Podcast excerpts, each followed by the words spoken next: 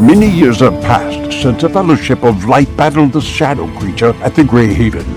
Now the heroes find themselves in an unknown land where they discover a man in black is wreaking havoc. Undeath follows him wherever he goes, and long-forgotten legends rise again, having been possessed by his evil. Join the players of this Dungeons & Dragons campaign as they attempt to stop the man in black as he collects artifacts both on and off the Lonely Isle. Welcome to Tol Eressëa in part 2 of the Inglorion Bastards trilogy, Rise of the Mormagee. Alright, welcome friends to episode 86 of the Inglorion Bastards campaign. With me tonight I have my friend Josh, who played Riken. Welcome to the podcast. Hey man, how's it going? There you are, okay. Good. I'm still here. Are you taking a drink of your LaCroix? I actually was. I didn't know you were ready so quickly. I was like, oh crap. Oh man. Yeah, well, thank you for having me back, man. Sure. So you played, and I just talked with Spriggs about this, who played Byrne. Yeah. He said, you know, your character has evolved over the course of these two arcs, part one and part two of the campaign, more than probably any other character. And so I'm happy to chat with you about Riken tonight and just kind of the changes he's gone through, and so I guess we'll just start right kind of back maybe 30 episodes ago to where you dove through the portal in order to close the portal at the Grey Havens. You dove through with the I think you had the signet ring and the shield, and you dove in there, and then little did anyone know, but there was part of the shadow was trapped in there with you for 60 years. The 60 years was kind of like the amount of time when I was figuring out, okay, when do these things happen? When do these great big events happen in the campaign? And I tried to make them coincide with things like the defeat of Sauron and the death of the Elessar, Aragorn. And so 60 years is kind of like the magic time for all of the trips that you used across the straight road, and so this first one was you in the portal and the other characters in a boat, right? Yeah. And so here you are trapped in this portal, and it dumps you out in Avallónë after being stuck in there with the shadow creature. So you wanna just refresh everybody's memory about sort of the changes that Riken went during that time. Yeah, I guess. Firstly, and this is actually a question for you too. As the master of lore who created this stuff, I always felt personally, and I think that maybe Riken felt this way too, that he wasn't sure. I guess he came to this conclusion after this point, but I want to make this point before I describe where he was at this point. I don't think he was ever quite sure that what he did was necessary. And I'll tell you why that was important to him. But you maybe can clarify that too. Do you think that what he did was actually necessary? Do you think the sacrifice that he thought he was making was essential, or did he do something he thought was essential in jumping in the portal that maybe wasn't necessarily? Yeah, so I wasn't sure if you were talking about actually doing the ritual, but you're talking about diving through the portal, right? No, yeah, doing the ritual was a mistake. I mean, and as I've talked with other players about, it was kind of written in this prophecy, the second prophecy of Mandos. It doesn't say Riken's going to do the ritual, but these events are bringing about the Dagor Dagorath, which is prophesized, even though Tolkien kind of moved away from that concept. He came up with this idea for the Dagor Dagorath, and then the explicit things that he had written down he moved away from, though I would argue there are parts of the Ainulindalë and the Silmarillion that hint at this final battle, but I digress. No, that's okay. No, I think that's a good point, though. Before we get back on topic here, that's one of the things I love about Tolkien, because it's maybe he moved away from that, right? But it was sort of left there for this deeper lore, right? Yeah. For this, because we watched all these stories happen, we watched the movies, we read the books, and it's the things that did happen, and they were part of their own prophecy, but there might even be this bigger series of events happening, and that's kind of where your campaign comes in, where these sort of nobodies are involved in an equally large secret sequence of events, which is really cool. Anyway, sorry. Yeah. So, and the other thing to say about Tolkien, and you know, other people speak sort of more eloquently about this, Corey Olson, Mike Drout, the people that I've interviewed in the past, they would argue that Tolkien never really goes away from one of his original ideas. Like they evolve and they make they might show up like 20 years later, and you know, who's to say if Tolkien lived another 20 years if he wouldn't have flushed out this Dagor Dagorath theory, right? Or prophecy. So I just wanted to say that. But to answer your question, so the reason you dived through this portal, if I remember correctly, is because Chief Captain Ademir had Írimë by the throat dangling off of this ship, right? And Írimë is someone, it was a Noldorin elf who was related to Finwë and actually kind of saved your ass in your origin session. And you had become kind of fond of her, and you guys were all very devastated when he slit her throat, right? But before he did that, the last thing she told you was the ritualist needed to essentially go through the portal, I think is what you said, and something like that. And that ritualist was you did the ritual. And so yeah, so I mean, I was at this point in the campaign. We're back, sort of talking again about the end of part one.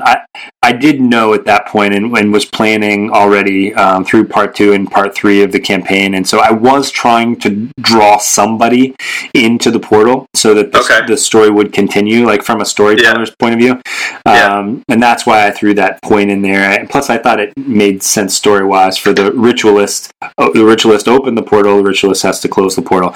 Let me bring that. Sorry to interrupt you. Let me bring that back to answering your first question, which is that the reason I bring that up is because both I and I felt like Riken in the story felt when he arrives here after spending 60 something years in torture, essentially 60 years in torture, I think he felt a little embittered, if that makes any sense. Like he had done a thing and suffered greatly, and this sequence of events progressed despite his suffering, I guess. You know, if that makes any sense. Like he landed in this situation where things had happened and were going to continue to happen despite what he felt like was a pretty terrible situation he had gone through. He felt like that pain and that suffering at that point might have been almost pointless, you know? Yeah, that's certainly one way to look at it. But the world at this point was broken. We were still at the, kind of near the end of the Third Age. And of course, after the Númenóreans pissed off the gods or the god, the world sort of broke. And you had this separation between Aman and Arisea and Middle Earth proper. And so one way to think about this is that, yes, you brought the shadow with you. You woke in the shadow. The shadow sort of came with you through the portal. And so, it kind of spread to the land of the gods. But at the same time, you also kind of purged it from Middle Earth proper. So that's an interesting way to look at it. I didn't really think about that. Yeah, so you didn't kill it, but as we learn here, and as your characters have learned already in this campaign, this part two, is that you can't really kill an Ainur. You can't kill a Maiar, and so you're going to have to sort of come up with a way to get the shadow out of Turin, and without trying to kill him and getting everyone else killed. Yeah, no, that's a good point. I hadn't thought of it that way, because I think that and maybe even Riken hadn't thought of it that way, which is like post-story character development for him. He's old, he's off thinking about why and how and all that stuff. But I at that moment, to continue answering your question, I think at that moment he was a little embittered because this thing had come with him. Maybe he didn't have the perspective to realize, because I think the interesting thing to me about Riken is that he's just all the characters in the story are like this to some extent, but I think Riken is the extreme example of this, where he's just a dude, right? Right. He didn't have any business doing any of this stuff, seemingly, and he played a big role in maybe making it happen, and maybe felt a little bit guilty about that, or felt like he was pulled into that. And then also, in pulling this thing, yes, away from Middle Earth, but also it still being there, and it hurt him deeply at this point. So when he comes out of this other end, he's he's gone from being just a dude that lived in the mountains and the woods and patrolled with his people to being embroiled in this thing and now deeply hurt by this thing to the point where he's like changed. Like we changed his character class right. in the downtime between these two sessions, like changed his character class so that now he's essentially like, I don't remember what it was called, but it was basically like barbarian, right? I mean, he's so was he was still a slayer. He was a slayer, right? He was a Middle Earth character. Was, yeah. Okay. Yeah. Because he wasn't Slayer originally. Right. He was a warden. He was a warden, which is a class that's designed to protect people, to help the class, to be selfless. And he comes out this other side of this thing as someone who's angry and maybe stronger-willed, because I think that's reflected in the Slayer, right? The Slayer is just like unstoppable will. Yeah. But he's angry and hurt and turns into this like, you know, I think a character class change was like a great way to reflect, okay, now he's not the person who says a word of confidence to inspire his allies. He's the person who is just going to rush into battle because he's mad. And, you know? and you played that really, really well. I think you in any given situation, I could count on you to both RP and just act in accordance to what Riken would do. I mean, and it started from the very beginning of part two. Like in your origin session, we didn't air this, but in your origin session, you actually like. You were holding your sword as you were beating someone to death with your hands. Yes, I remember that. Yeah, he's mad. I remember like thinking, Riken's a changed dude. Yeah, I remember that now. Yeah, and granted, these people were trying to kill you. It's not like Riken was evil. It's just that he was raging. Yeah, but I think that's like to me, I always love that, like, I love Star Wars for the same reason. Like, I love that battle of, like, good and evil, but I always love that line in the middle where there's somebody who doesn't intend to be standing on the fence, but they are, right? And it's like, Riken, I think, was a great example of that, where he was way off to the one side, you know, he was a noble person, but then all these events sort of push him to, he's like standing right on the fence between that bad side and that good side, you know. He's never a bad person, but he finds himself doing more and more violent things. He finds himself being more and more angry and embittered about things, and maybe even lost, like he's still finding himself in this huge sequence of events and just going like, what the hell am I doing here? You know, instead of being like on a noble quest, now he's just mad. He's here. There's nothing you can do about it, you know. Well, so let's take you up to sort of the next part. And right away, sort of at the very beginning of part one, after everybody's sort of behind the scenes origin sessions that led us after 4 to 6 months, I forget how long we took it off. Everybody's in prison. And you realize now your friends have come to get you. Now what is he feeling? I think that's... I feel like that's like a shifting point from that darkness, right? This is like, I'm talking about standing on the fence, right? Yeah. I feel like this might be one of the reasons why he never crossed that line, why he continued, like it's like hope, right? That's hope that he didn't have over 60-something years, and then landing here and finding that he was alone, because he was alone for, not very long, but for some period of time before they showed up, right? I don't know. It was a couple weeks.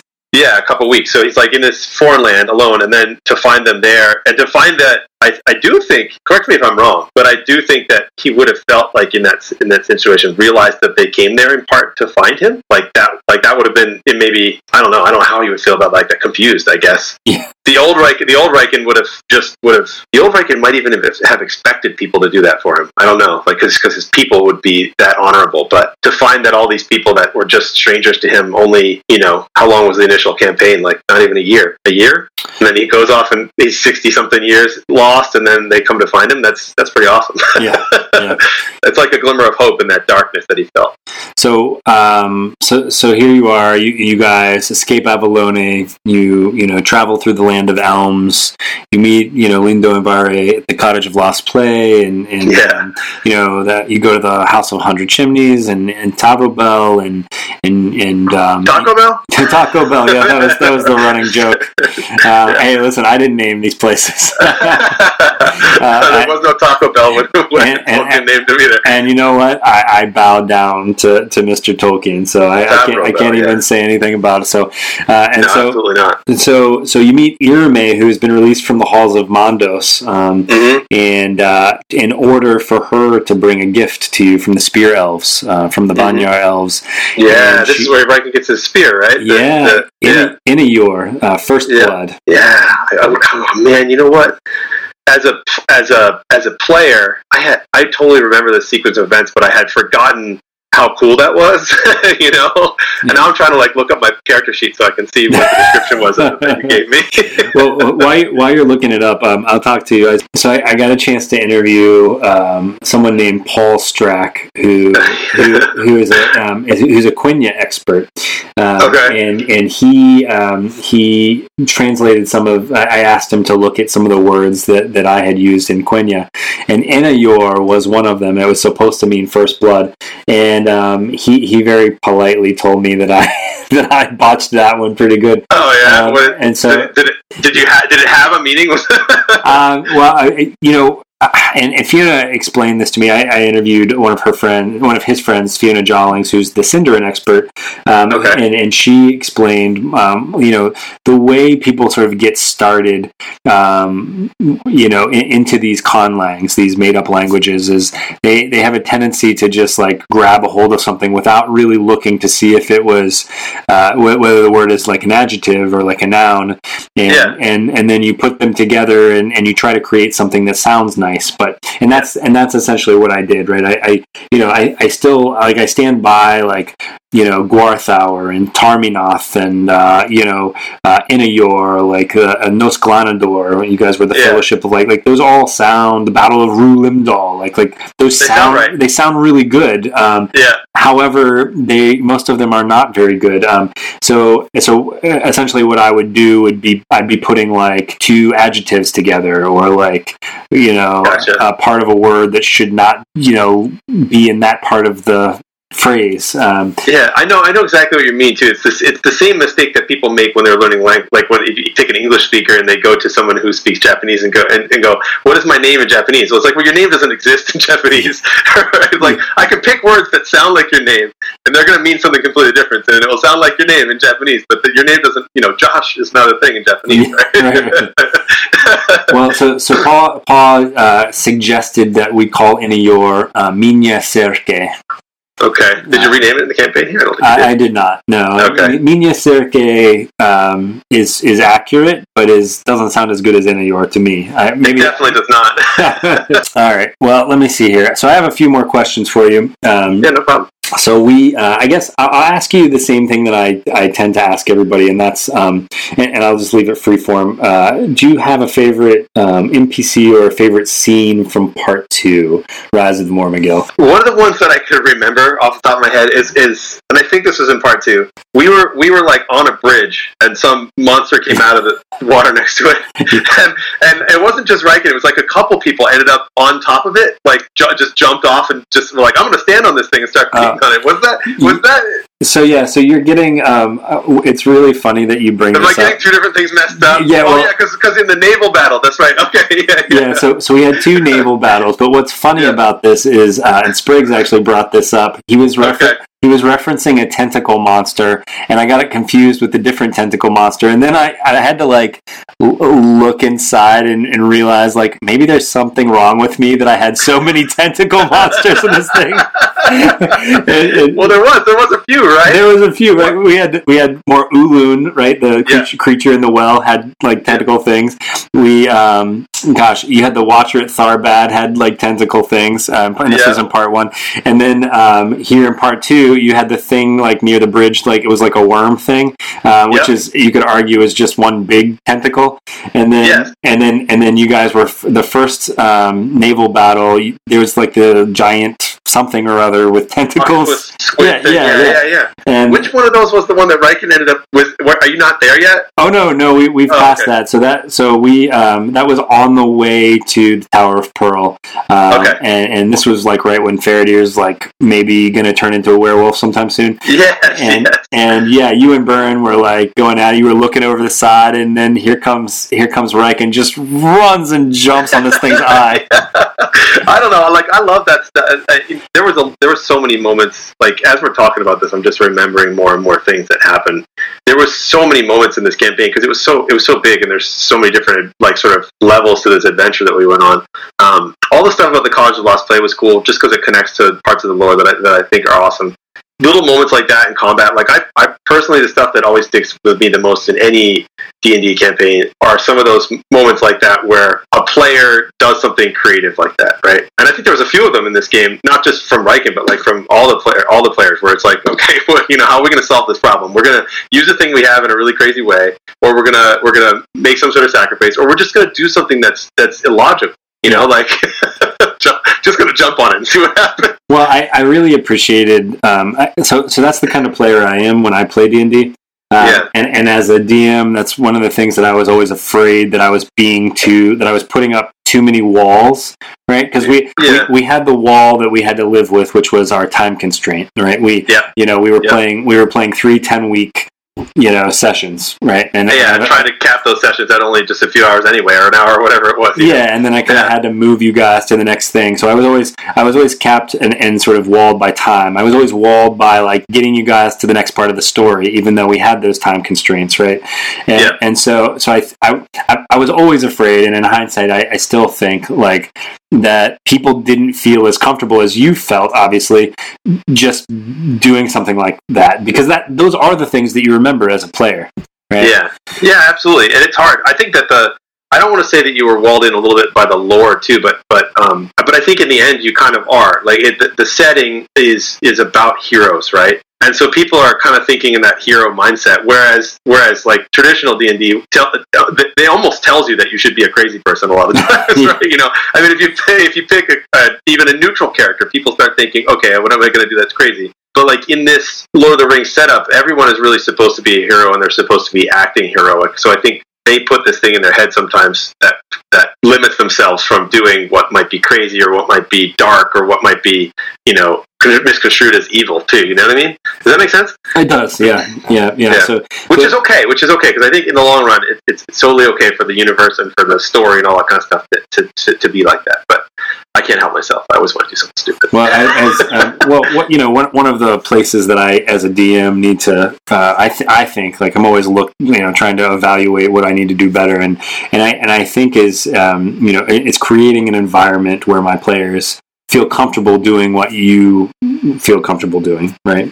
And sort of trying to asking to do things that are sort of on the boundaries of the rules, or outside the rules, or outside the norm. Just being creative. I think you said it best. Just being creative. You know, not you know, like, okay, I'm going to pick this spell in my spell book. You know, it's more of like using the environment, right? You know, mm-hmm. And just because you know, as verbose and as effusive with description as any DM could get, you still aren't totally describing the world, and it's up to players to sort of fill in that other stuff with their imagination. I think. Yeah, I think you're right. I mean, I think that players can be a really critical part of storytelling in Dungeons and Dragons. They might even be the most critical part, because it's like you said, it's up to them to ask for the things that the DM didn't describe. Right. You know, do I see this? Do I see that? Can I do this? You know, is there anything I can drop on this guy? Is there any way I can trip this guy? Is there any way I can make this guy fall, or, you know, slip off of something? You know, all those things are up to the players to ask, and it's hard to get players to do that. The moral of this story would be that, you know, if your players ask you to do something like that, as a DM, you should feel obligated to say yes. Yeah, as much as you can. You know, don't let them hurt themselves. I mean, let them hurt themselves, yeah, but don't let them hurt their enjoyment of the game by doing it. But yeah, saying yes as much as you can is definitely true. Yeah, definitely good direction. So that'll be the name of this episode. Say yes. Riken says, say yes. Yeah. So let me ask you a question. Can I interview you real quick? Yeah, absolutely. What is your favorite moment? Oh wow! Maybe in general, or even for Riken in this section of the campaign. Okay, you can pick a general one if you want, but you can also pick a Riken one if you feel like it. Well, so I'll give you one in game and one sort of like meta podcast moment. Okay. So I think my favorite episodes are the ones where I can tell the players are having fun. Sure. And I don't know if you were at this one. I think you were. Do you remember the Fords of Isen episode and the white handprint episode of the Uruk-hai and the Saruman? It was. I don't remember. I don't think so. I think maybe because MJ I think was filling in for you that night. Okay. It is. Arguably, I laughed so hard. Christian, my brother, who played Anglin in the first part of the campaign, was just a really funny guy, and he had some great one-liners. And his character was hilarious too. He's a funny guy, and his character was hilarious. And I just, you know, I think Max created a meme about the Uruk-hai and Saruman standing next to them, where the white handprint was, and like, no, I do remember that. It was hysterical. And so that was probably one of my favorite in-game moments. And I probably should be talking about part two, because that's what we're talking about. But I think overall, like generally, that was my favorite episode. And I will say that in like terms of podcasting and sort of producing this after the fact, I think one of my favorite things that I didn't even know that I really enjoyed was interviewing people. Really? And you know, I'm not only interviewing the players, but I've, you know, I have people like, you know, Corey Olson and Mike Drout and Fiona Jollings and Paul Strack and, you know, Christopher Pearson from Lord of the Rings Online. I have, you know, just so many, and we have so many great people coming up. David Day, the Tolkien author, has agreed to come on the podcast. I don't want to give too many spoilers away, but we have some other people that I'm really excited about. And I didn't even know that I enjoyed that sort of thing. Awesome. But it's super cool, because like I definitely do my research. I buy books, I read books, I listen to, you know, lectures online, and so I'm definitely like immersing myself still in this world, and actually far more knowledgeable now than I was when I did the campaign. But it's just an incredible experience to interact with these people who are much smarter than me and know so much more about the world. And I get to essentially let these people be passionate about the things that really mean something to them. And it's just it's been an incredible experience. That's kind of crazy to think that. Well, not crazy, but it's cool to think that this campaign that you did, that you put so much work into, and that was like a long time ago now, is still has like this life of its own, you know, because of these interviews and things that you're doing, and like you said, you're still sort of living in this whole thing. That's cool. It's cool to see that it's branched out, and you know, all the rest of us have gone off and gone about our lives, and this thing is still like enveloping you. You're interviewing all these people and learning things that you never knew before, and having people tell you that your name sucks, which is cool, right? No, it is. It's kind of cool for someone, you know, to tell you like, you know, this is the way it really is, because you'll know next time it'll be even better. Which is crazy, because the lore in this story was awesome to begin with. I've kept you for over 30 minutes now. That's fine. We're going to talk to you again really soon. So for the listener, it'll be. I would guess it would be in about 10 to 15 episodes for the full cast reunion at the end of part two. Awesome. But we're looking forward to seeing you again here soon. Cool, man. Thank you for having me, as always, man. I want to play another one of your campaigns one of these days, too. All right. We'll get you back in. Awesome. All right. Take it easy. Though this marks the end of the episode, the road goes ever on. Until next time, join us at longwinded.1. and consider giving us a review on Apple Music, Spotify, or really whichever platform you choose.